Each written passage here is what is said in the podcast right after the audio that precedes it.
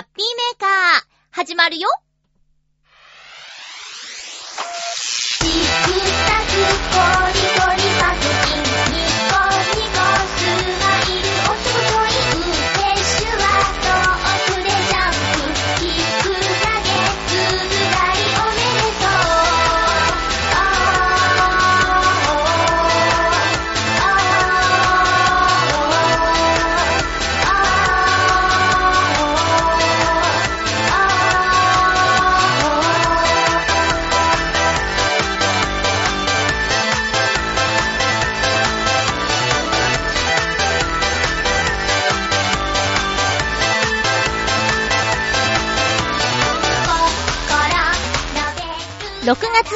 まゆっちょのハッピーメーカー。この番組は、ハッピーな時間を一緒に過ごしましょうというコンセプトのもと、ちょわへよ .com のサポートでお届けしております。6月6日に雨ザーザーなんて言いますけども、晴れの日が続いてますね。今日も最後まで1時間、よろしくお願いします。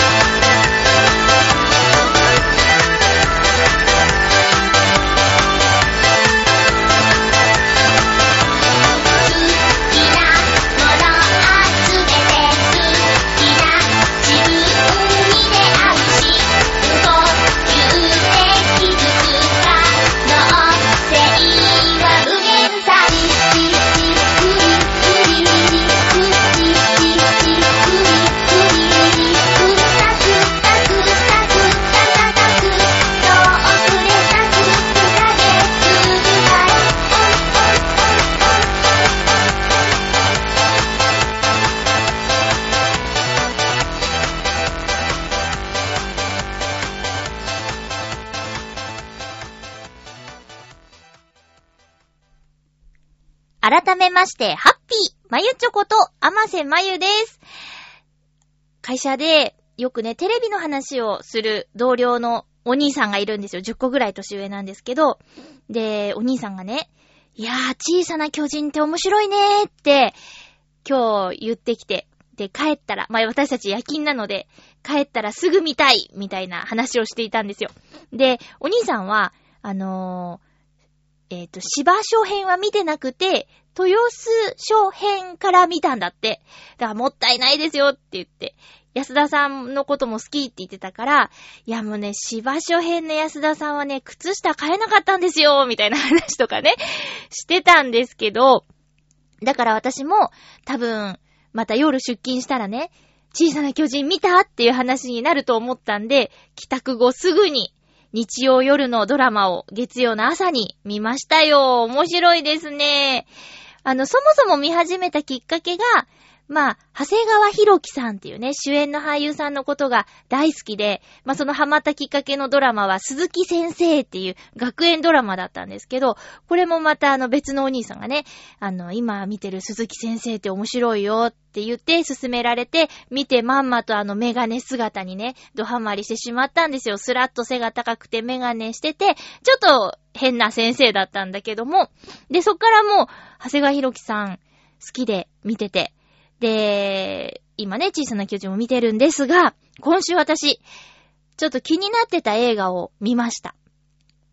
長谷川博己さん好きですけど、今ね、星野源さんのことも大好きなんですよ。へへ。逃げ恥でじゃないですよ。もうそのちょっと前からっていうのをちょっと猛烈にアピールしたいんだけど、えーっと、その二人が出演している映画、地獄でなぜ悪いっていう、そのシオン監督の映画があるんですよ。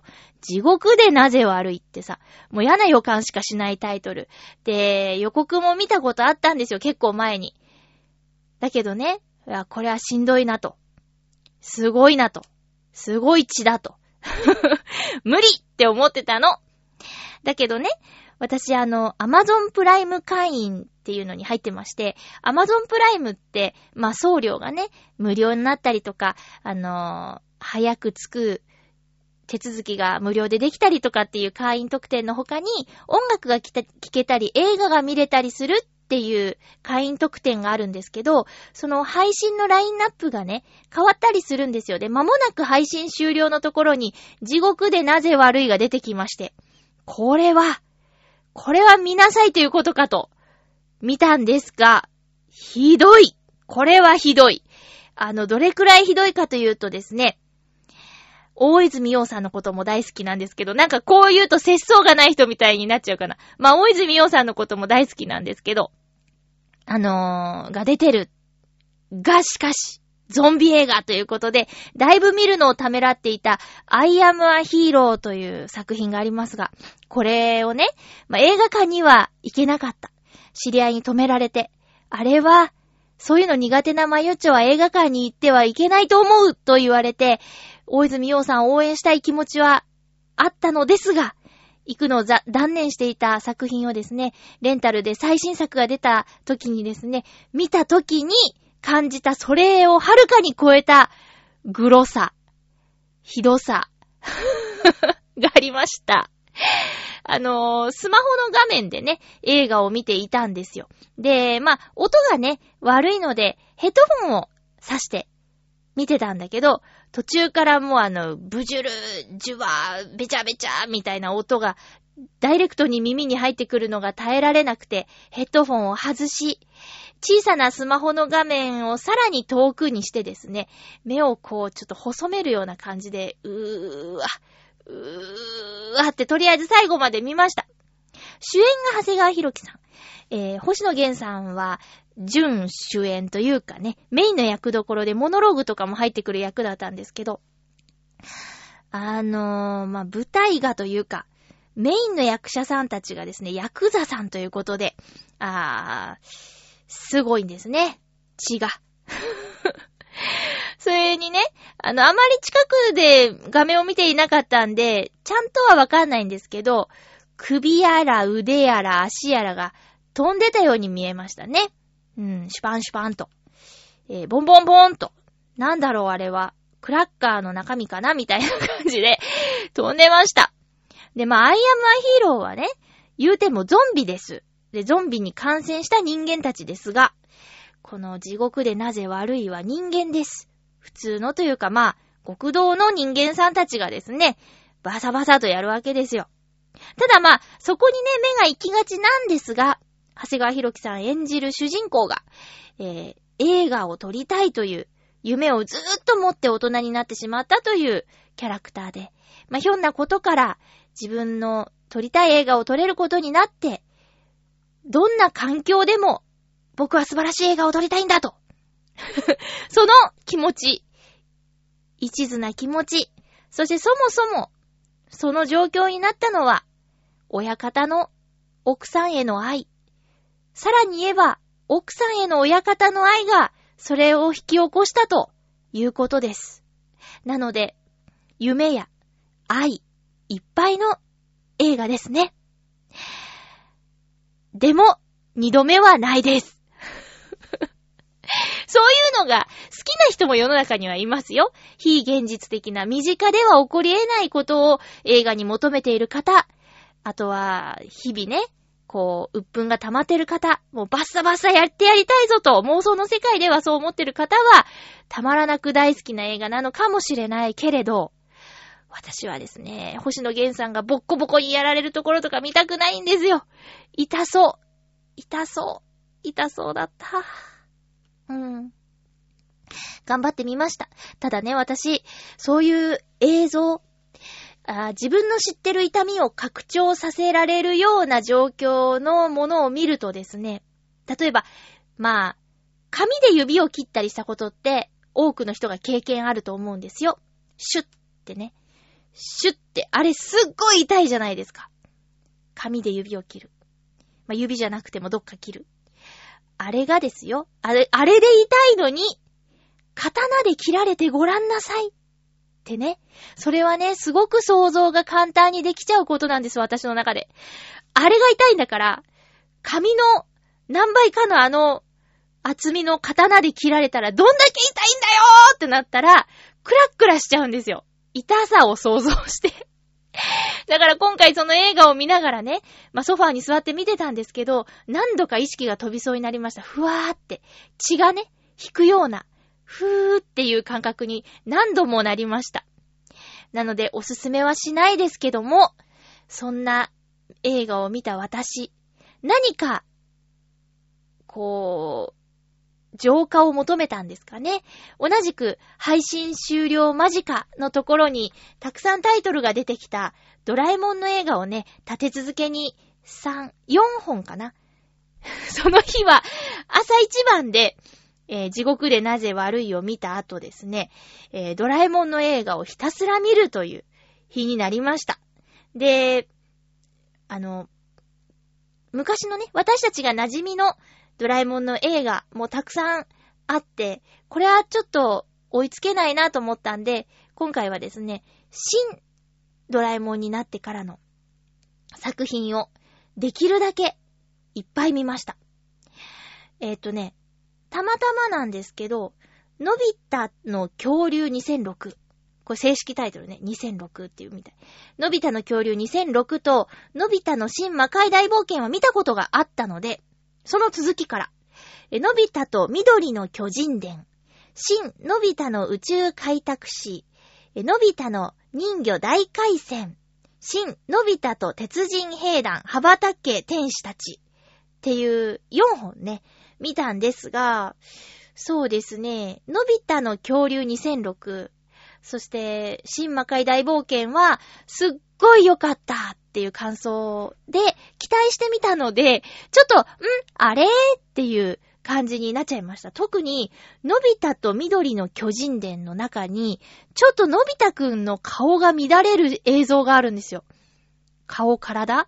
なんかぐにゃぐにゃになっちゃう映像は、ちょっとトラウマになっちゃうぐらい気持ち悪くて、どうしたどうしたっていう感じでしたね。あと、そうね。人魚大回戦。うん。まあ、とにかくあんまり、あのー、すっげーよかったってならなかった。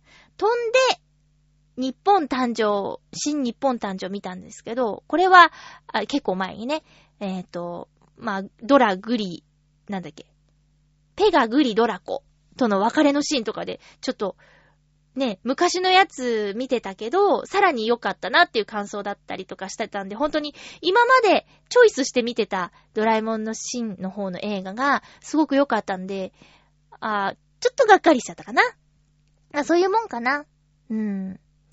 まあ、まあまあまあ、アマゾンプライムさんの映画にはだいぶお世話になってますというお話でした。それでは、今日はですね、あの、テーマ、えー、トークの方のお便りが熱い、長めのものが何通か届いているので、いつもよりちょっと早めにテーマコーナー行きたいと思います。ハッピートーク今回のテーマは、聖地巡礼ということで、お便りいただいております。ありがとうございます。聖地巡礼ね。そりゃ熱い思いがあって、聖地巡り行くわけですから、そりゃこうなりますよね。まずは、ハッピーネーム、ブルーニさん、ありがとうございます。まゆっちょ、ハッピー、ハッピー。私の聖地巡礼。それは、高知です。よさこいから離れて数年、今年から息子と妻の手伝いとしてよさこいに戻りましたが、よさこいソーランの聖地、札幌はもちろん、よさこい踊りの聖地として、高知でよさこい祭りをいつか楽しみたいと思っています。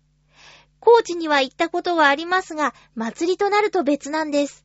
徳島県の阿波踊りもこの肌で感じたいなぁ。祭りってやっぱり心が踊ります。ということで、ありがとうございます。私もね、お祭り、何か、何かお祭り見てみたいなーっていう思いがあって、まあ、あの、地元、岡山県倉敷市、あ、なんか、ブラタモリで最近やったみたいですね。録画してるけどまだ見てないや。えー、では、地元のお祭りっていうのが、盆踊りぐらいしかなくて、おみこしを担ぐとかっていうのを身近に経験したことがないまま大人になって、で、浦安の三社祭りの激しさを見て、地域の祭りでこんなんなんだから、まあ、全国的に有名なね、えー、なんだ。例えば、秋田の方の、ちょっと、出てこ、あ、ねぶた祭りとかね。ああいうことになると、どうなんだろうって、どんだけ盛り上がるんだろうかっていうのは、大人になってから気になっていて、あの、今出てた、徳島の阿波踊りは、映画で、松島奈々子さんが出てたやつで、えー、なんだっけ、すごかったよね。実際のお祭りをロケしたみたいな裏話とかも聞いたりとかして、お母さんと娘の物語だったかなすごいよねとか、あ、そうだ。えー、っと、ゆっこちゃんの踊るのを見に、阿波踊り。やっとさーね。見に神楽坂に行ったりもしましたよ。ただもう本当にあれは、神楽坂のね、街の一部というか、を使ったお祭りだから、これがね、本場となると、って思いますよね。こういう時は、ホテルとか早めに埋まっちゃったりするんですかね。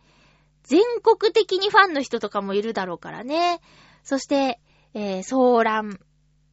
ソーランじゃなくて、よさこい祭り。よさこいソーラン。そうなんだよね。コーチが、コーチであったのを、こう、何？北海道の方で、ソーランと一緒に、ソーラン、ソーラン節っていうのあるよね。あ、ちょっとよさこいソーランの成り立ち、今度教えてください。合わせたのかな？ねえ。そうね、やっぱ聖地、お祭りの本場で見たいっていうのは、わかります。仙台の七夕祭りも見てみたいしな。あれは激しい踊りとかじゃなくて飾り付けが有名なんだっけねえ。ブルニさん、そうか、息子さんと、お、お妻さんって変だよね。奥様が、えー、やってるっていうことでお手伝いで。本人は、忙しいのかな？うん、家族でやってたらすごいよね。でも、今ね、参加できてなくてもお父さんも知識があるから、家族共通の話題というか趣味というかね、頑張りたいことっていうのがあるのってすごいいいと思う。羨ましいです。お便りありがとうございました。やっとさー。暑かったなぁ、見に行った時ね。すごかったんだ。続きまして、えー、っと、ハッピーネーム。七星さん、ありがとうございます。まゆっちょハッピー、ハッピー。聖地巡礼。以前は、岡山の話をしましたので、お隣広島の話を。玉ゆらというアニメがありまして、4人の女子高校生が漠然と将来のことや好きなものを通じて何かを感じていく話があります。映画版にもなっていて、無事卒業し、それぞれの道を行くことになりましたが、竹原市、主に街並み保存区域では、そのモデルとなった場所が多く、静かで落ち着く場所でもあります。主人公のお店のモデルの喫茶店は美味しいし、よく寄るお好み焼き屋も良かったです。また、竹細工やお酒もよくアニメから離れて街を堪能するものでも、ん？竹細工やお酒もよくアニメから離れて街を堪能するのもありですね。それでは、ということです。ありがとうございます。玉ゆら。へえ、見たことないけど面白そうですね。ちゃんとそれぞれの道に行くまで作品としてあるんだ。高校生の時の将来のこととか。なんか、あれね、最近のアニメって、こう、非日常、宇宙へ行こうみたいなやつももちろんあるんだろうけど、日常を描いた作品が増えているのでしょうか？うん。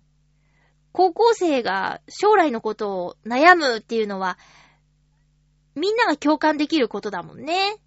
そうか、気になりますね。まだ、今すごい見たいの溜まってっからな。ちょっと追いつけなそうだけども。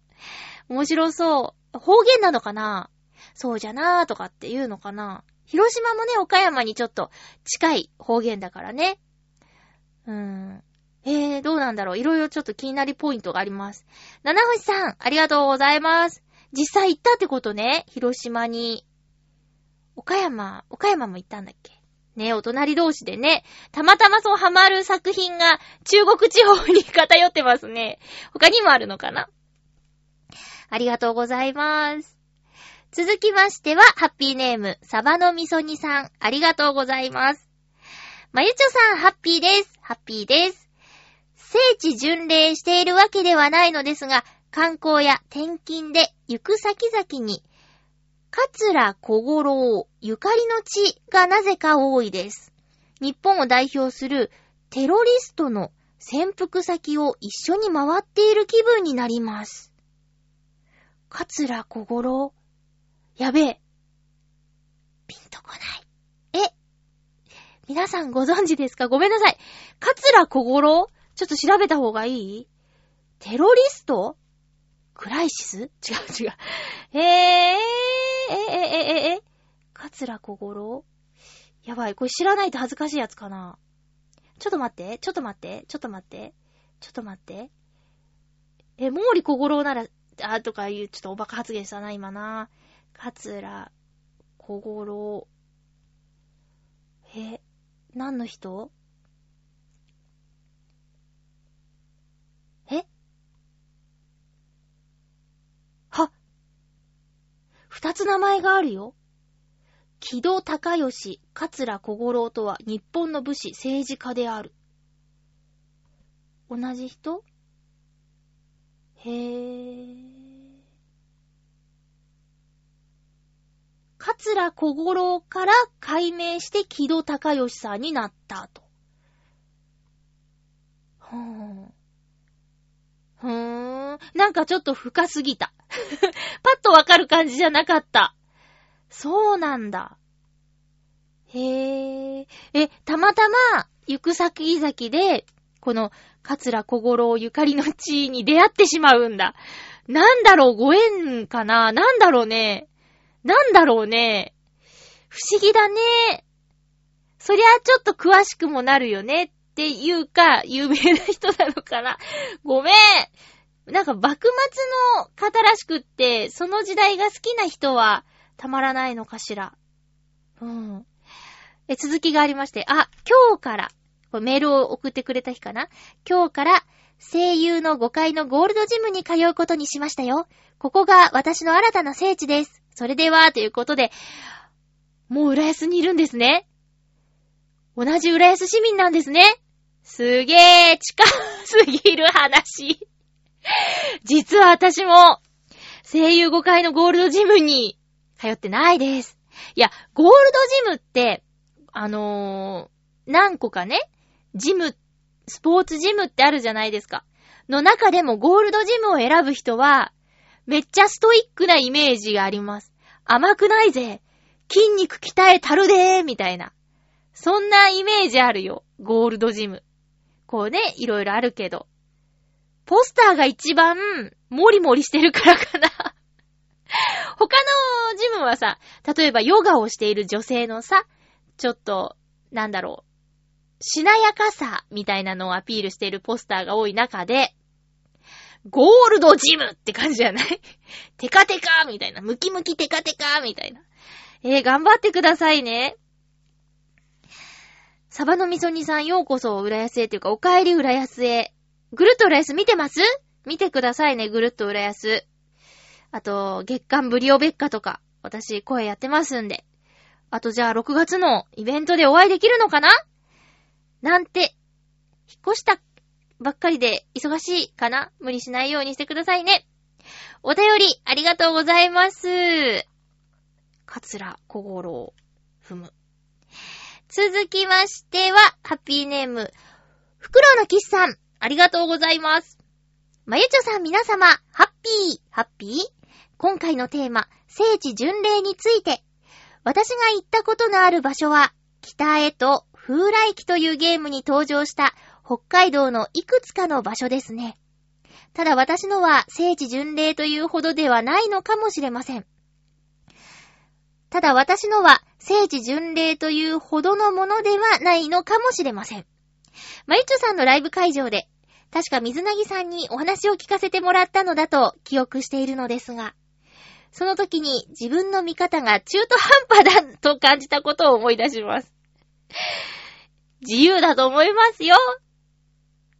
私はただ見てきただけで、あ、例えば、北へのすおみさんのシナリオに登場した、旭川の旭橋に行くとして、私はただ見てきただけで、橋と作品中のカットと一致した形で見ることのできる地点を探し出すことまではしませんでしたから。言っただけで十分でしょう。えー、やはり、聖地巡礼というからには、それくらいするものだという気もします。ただ、こうなると作品に対する相当な愛がないとできないことですね。それはさておき、私は本来的な意味での聖地巡礼もしています。それは、毎年恒例の高校時代の友人との旅で、訪れた各地の一宮に参拝するというものです。まあ私は理論、理心論に好意的ですが、宗教を持たないので、宗教的意味合いはほぼないのですけれど、とはいえ、それでも、各地の伝統ある神社は見るに値する素晴らしいものだと感じることが多いですね。この日本全国一宮巡礼もかなりの数になってきたので、そのうちにソフトクリームのようにリスト化してみようかと思っています。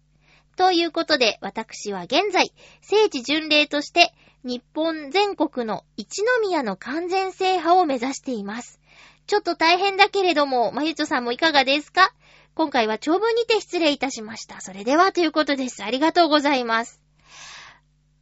同じカットでね、撮るはすごいですよ。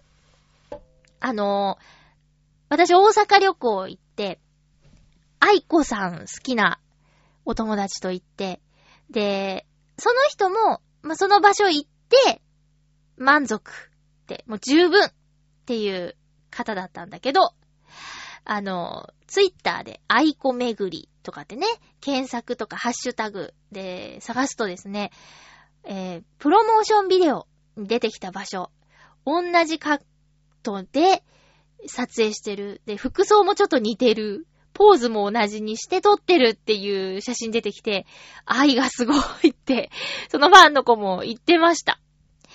すごいね。熱がね。うん。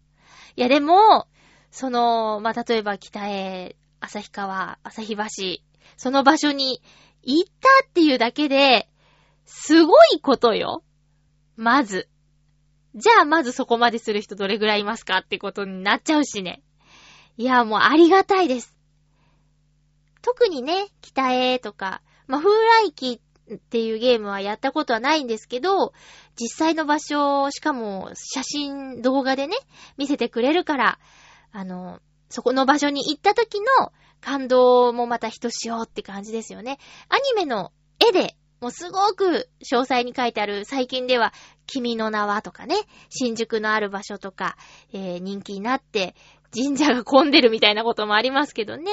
すごいよね。絵でその場所がわかるように書くことだってすごいし、写真や動画で見た場所に行くっていうのもまた感動するしってことですごいなと思います。本当の意味の聖地巡礼もしているということで。うん。日本全国これ読み方合ってるかな？一宮巡礼。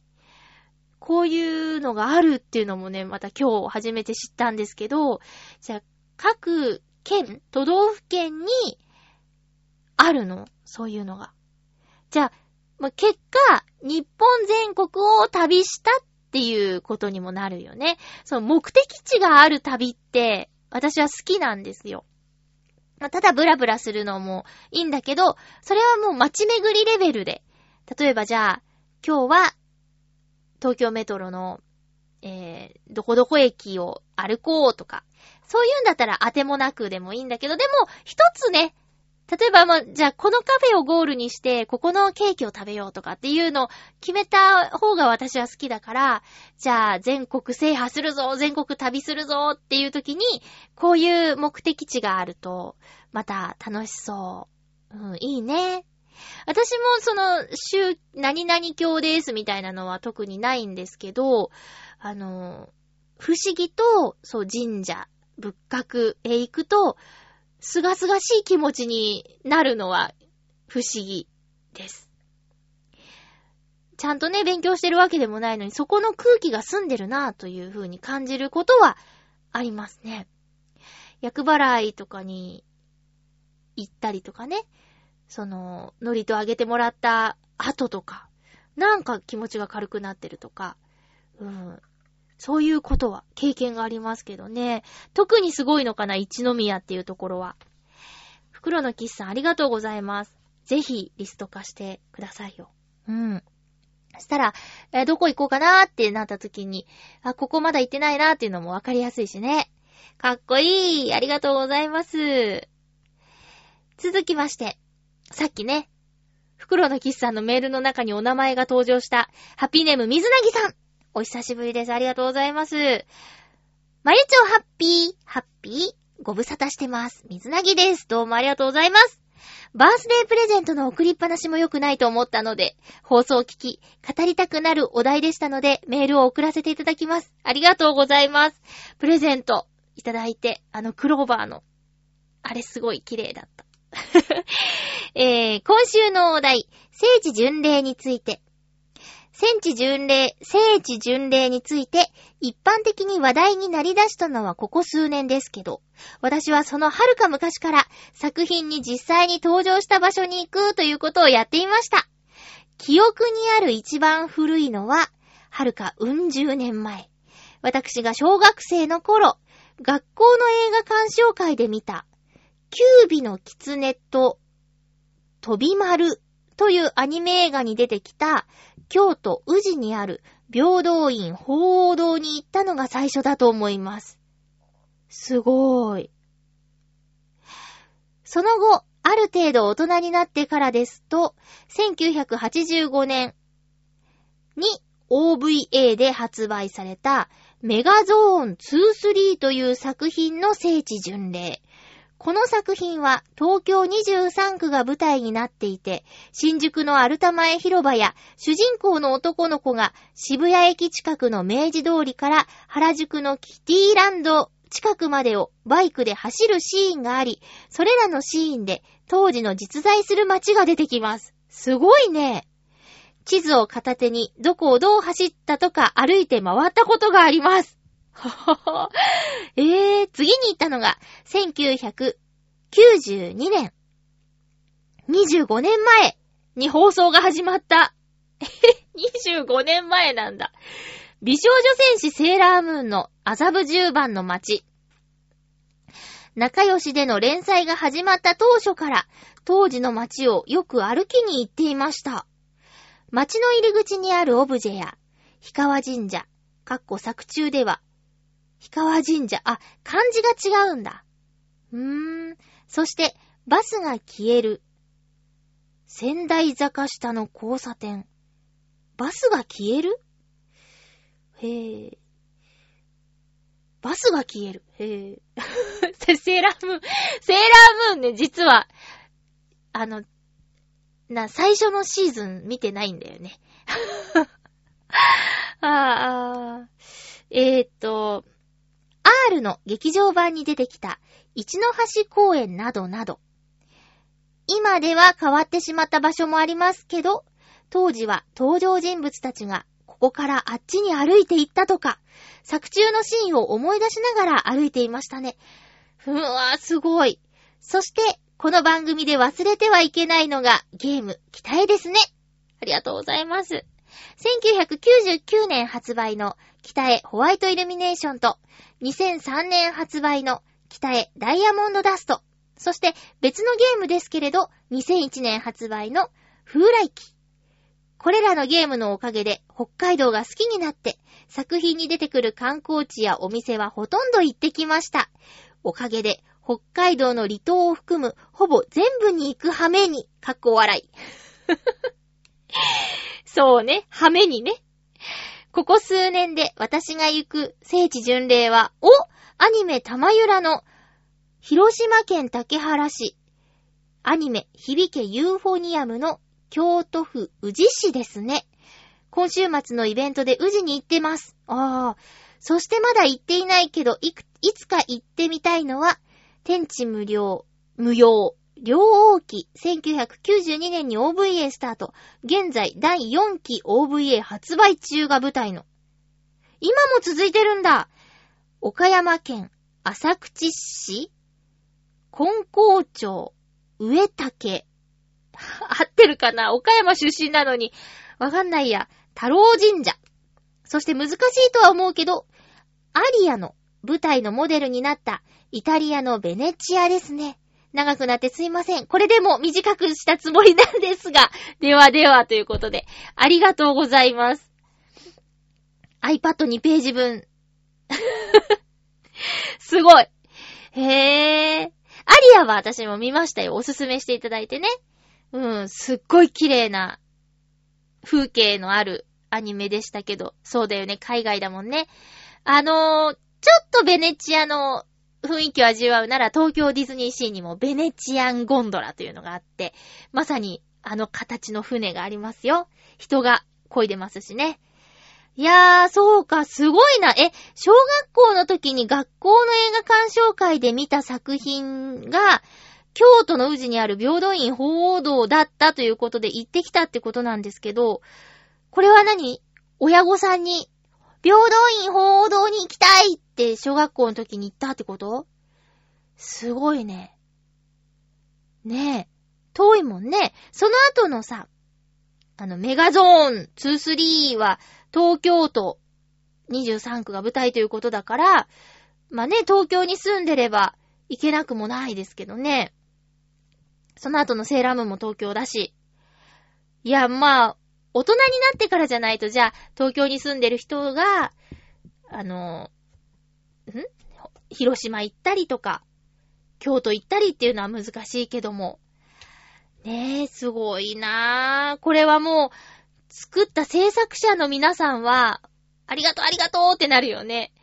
それをやってほしかったんだみたいな。うん。岡山が舞台ね。なんか、以前そうそう、あの、七星さんが教えてくださった時も、ね、知らなくて、天地無用が岡山。でも、もしかしたら弟は知ってたのかな？弟天地無用好きだからな。だからなんですかね。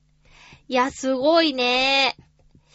すごいね。で、今もね、あの、七星さんも玉ゆら好きって言ってたけど、だから、こう、ハッピーメーカーでね、リスナーさんって存在してるですけど、他のアニメでも繋がってるっていうのはさ、面白いよね。だから、もしね、ハピーメーカーのリスナーさんで集まる場があったとして、あ水なぎさんも玉浦好きなんですか？とか、七星さん玉浦のあそこ行きました？みたいな話できたりするもんね。だそれが、北絵だったんだよね。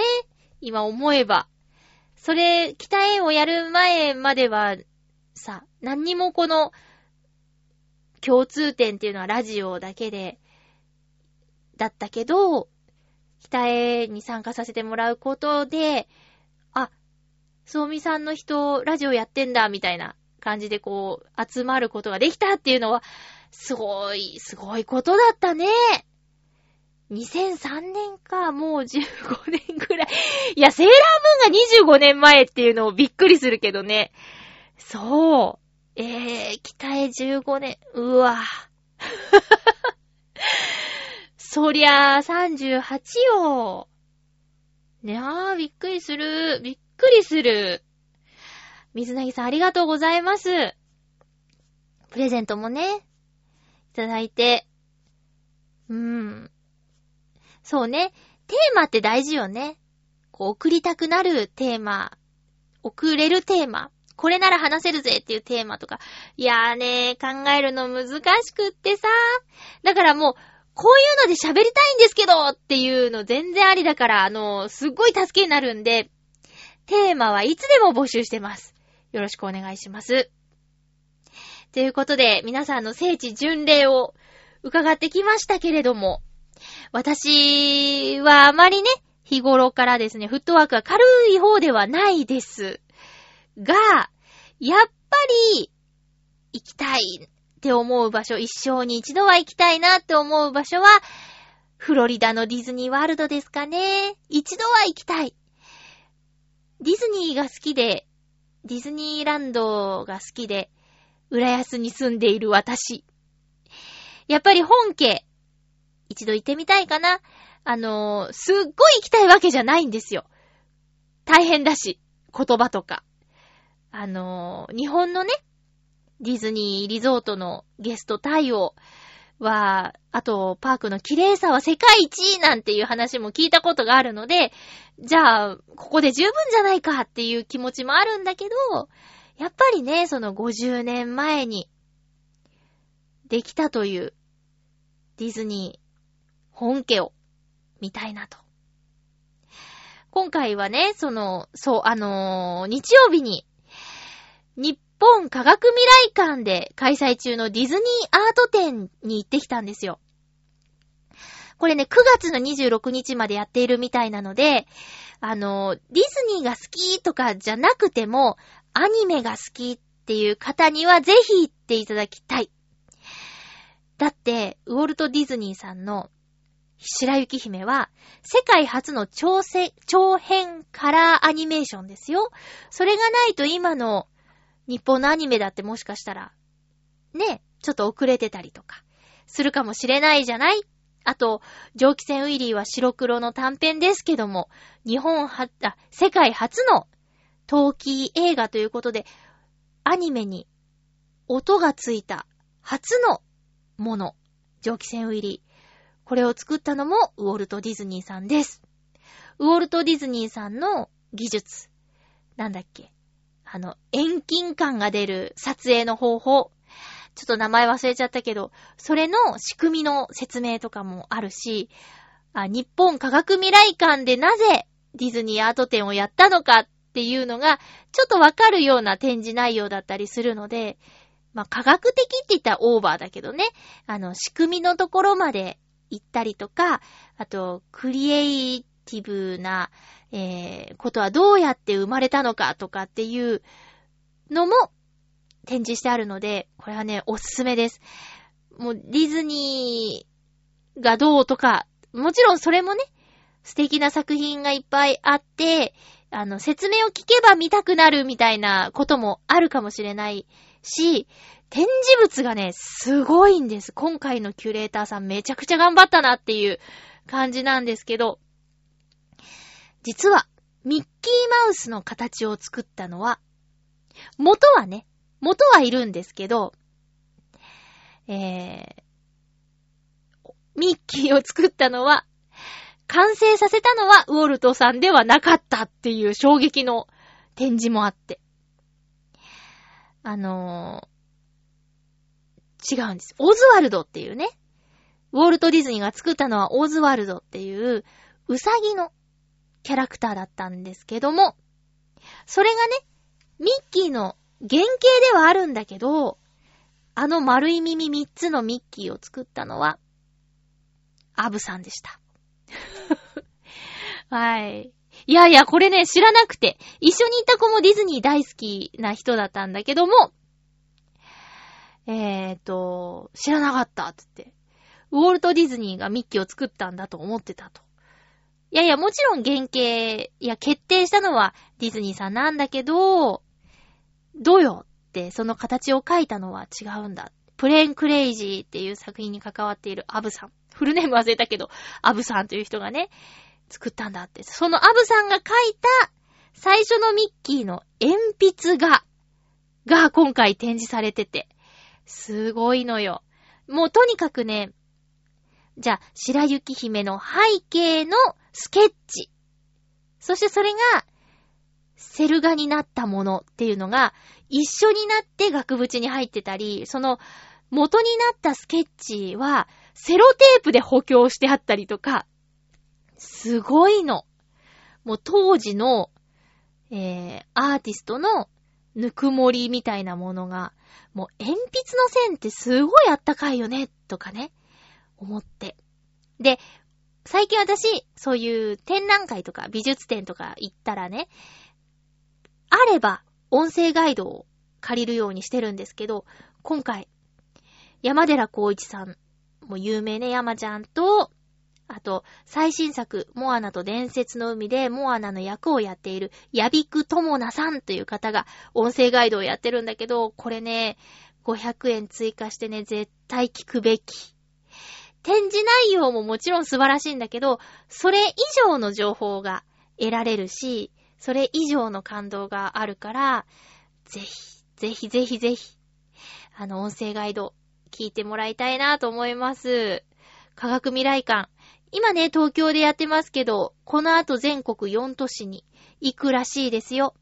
えー、来年の今頃もまだやってるからね。えー、行ったらいいと思います。そして、日本科学未来館、日本科学未来館っていう場所の中身も、リニューアルしてるんじゃないかな。私、結構行ってて、ドラえもん店やった時とか、あと、トイレの未来店か。うん、それもね、行ったんですよ。で、その時とか、あの、時計の展覧会とかも行ったんだけど、えー、っとね、それは企画展で。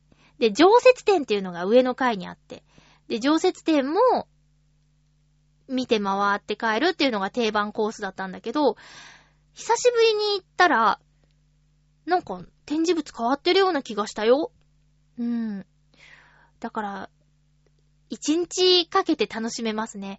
で、レストランが4階にあるんだけど、で、3階にカフェがあったり、4階のレストラン今回初めて行ったんだけど、面白いです、メニューが。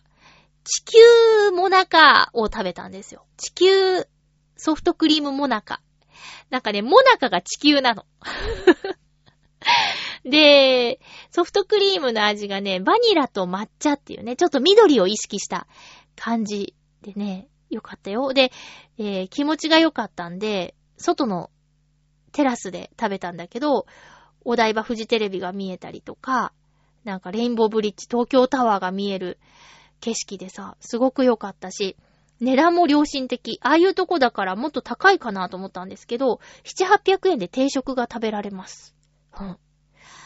で、だしバーとか醤油バーとかね、自分で選べたりするんでね、面白いですよ。ちょっと脱線しちゃいましたけど、あの、私が行ってみたい聖地は、えー、フロリダですね。うん。以上、ハッピートークのコーナーでした。続きましては、ふつおたをご紹介します。はい。ふつおたは、青のインプレッサさんからです。ありがとうございます。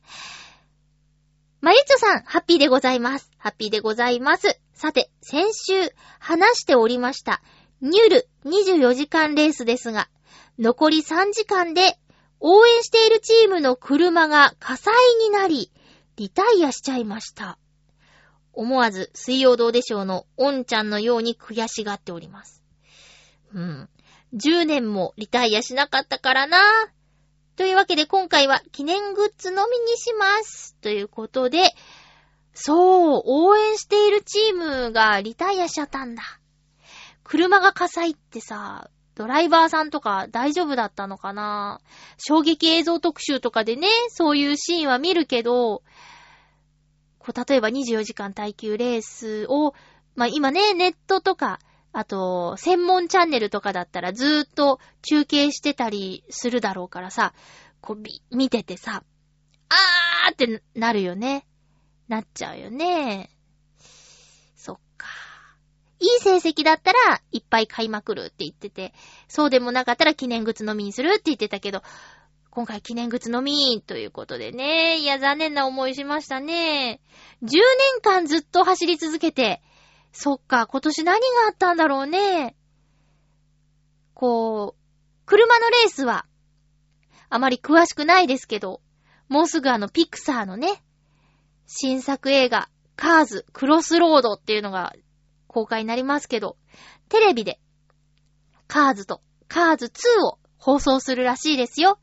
だからそれを見て、カーズ、クロスロードっていう映画をね、見に行ったらいいと思います。あのー、カーズはね、割と、年配の男性に人気ですよ。私の職場のお友達、歌会メンバーでもある、K さん。もう、まあ、あの、カーズを見て、カーズ映画館で3回ぐらい見たって言ってて、その後、カーズのフィギュアとかまで買っちゃうような、それぐらいのハマりっぷりだったんですけどね、今回も見に行くのかななんか、夢の続きか、新しい道かみたいなキャッチコピーがついてて、気になってます。どうだろう。カーズ2。カーズ2。私ね、あんまり、しっ、カーズはよく覚えてるんだけど、カーズ2がね、ちょっと曖昧なんだ。あの、自分に自信のある、えー、マックイーンっていうね、主人公の赤い車のお話で、ちょっと、そうね、自信がありすぎて、まあ今までも成績が良すぎて、横柄な、ちょっと人、人というか車、うん、精神的にはあまりいけてないっていうキャラクターだったんだけども、変わっていくみたいなお話が1位だったと思うんですよね。で、2どんなだったかな？ちょっと あ、2はもしかしたら、他のキャラクターがメインだったかも。メーターっていう、グッサンが声やってる、茶色い車がメインだったかなやっぱね、予習しなきゃダメだ。テレビでやるみたいなんでね。えー、なので、青のインプレッサさんもよかったら、車、レース好きということで、入り方は、ね、はい、入ろうと思えば入れるのかな。でも、そういう方って見ると、ちょっと厳しい目になっちゃったりするんでしょうかね。映画館での予告編は、あのー、なんだっけ。ジャストミートの人と、あと、あの、レーサーの人が もう全然名前出てきてないじゃん。全然名前出てきてない。えー、が、こう実況風にね、やってる予告編だったんですけども。ごめん、ほんと。いや、ひどいな。ちょっと今、二人とも名前出てこなかったね。えー、なのでね、ちょっと、あの、不思議な感じがしましたけども、気になってます。気になってるといえば、ローガン。えっ、ー、と、X メンは見てるけど、ウルバリンシリーズは見てないっていうね。ちょっと、良くないですけども。最後の作品ということで、気になりますね。ウルバリン。ウルバリン侍。これテレビでやるんだっけ？なんか見たなぁえー、X メンに出てくるウルバリンというキャラクター単独の作品が何本かあるみたいなんですけど、やっぱローガンを見るには、ウルバリンの各シリーズを見た方がいいんじゃないかなっていうのがあって。また忙しくなってきましたよ。最近ちょっと映画館離れてたんだけどね。あとメッセージっていうね、こう SF のもの？ポスターに出てくるその未確認物体が、お菓子のバカ受けにそっくりで話題のメッセージも、なんかすごくいいって話題になってるしね。あと、浦安市民としては、外せない。えー、鬼塚正先生が原作の花戦というね、映画も公開になりました。鬼塚先生といえば小説家さんなんですが、あの、浦安が舞台のカルテットっていう作品。これね、火曜ドラマカルテットの前に、もう映画カルテット。家族の絆の物語、浦安が舞台であります。その小説、そして映画と公開されましたけど、その原作者の鬼塚先生の最新作、花戦。これね、キャスト見たらビビりますよ。このメンバーすごいなという。うん。をも公開されてるので、見たいなぁと思ってます。映画ね、いろいろと、パイレーツ・オブ・カリビアンだとかさっき言ったカーズとか、どんどん、どんどんまたね、公開作品が夏に向けて増えていくけども、あの、美女と野獣もぜひ見てほしいし、えー、いろいろありますよね。ガーディアンズ・オブ・ギャラクシーも、ガーディアンズ・オブ・ギャラクシーもすごく良かったよ。あの、予告編ではね、I am Groot、 I am Groot っていうね、ちょっと可愛いシーンだけ、ボーンって長めの予告編が出てたんで、一作目を知らない人はもうなんやねんっていう内容の予告編だからもったいないなって思ってて、本編はもう本当に、あの、生みの親か育ての親かみたいな話とかもあるし、こう、いい話なんですよ。ちょっと、ちょっとラブもあるしね。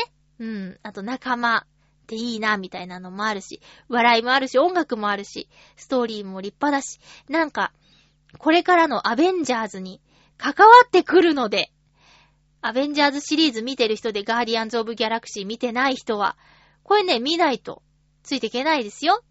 インフィニティストーンがね、出てくるんで。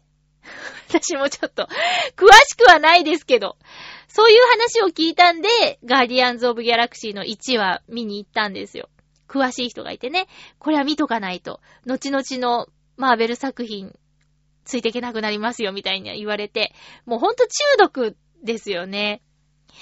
もうそもそも、すべてはアイアンマンから始まってるんですけど、っていうか、シャーロック・ホームズから始まってるんですよ。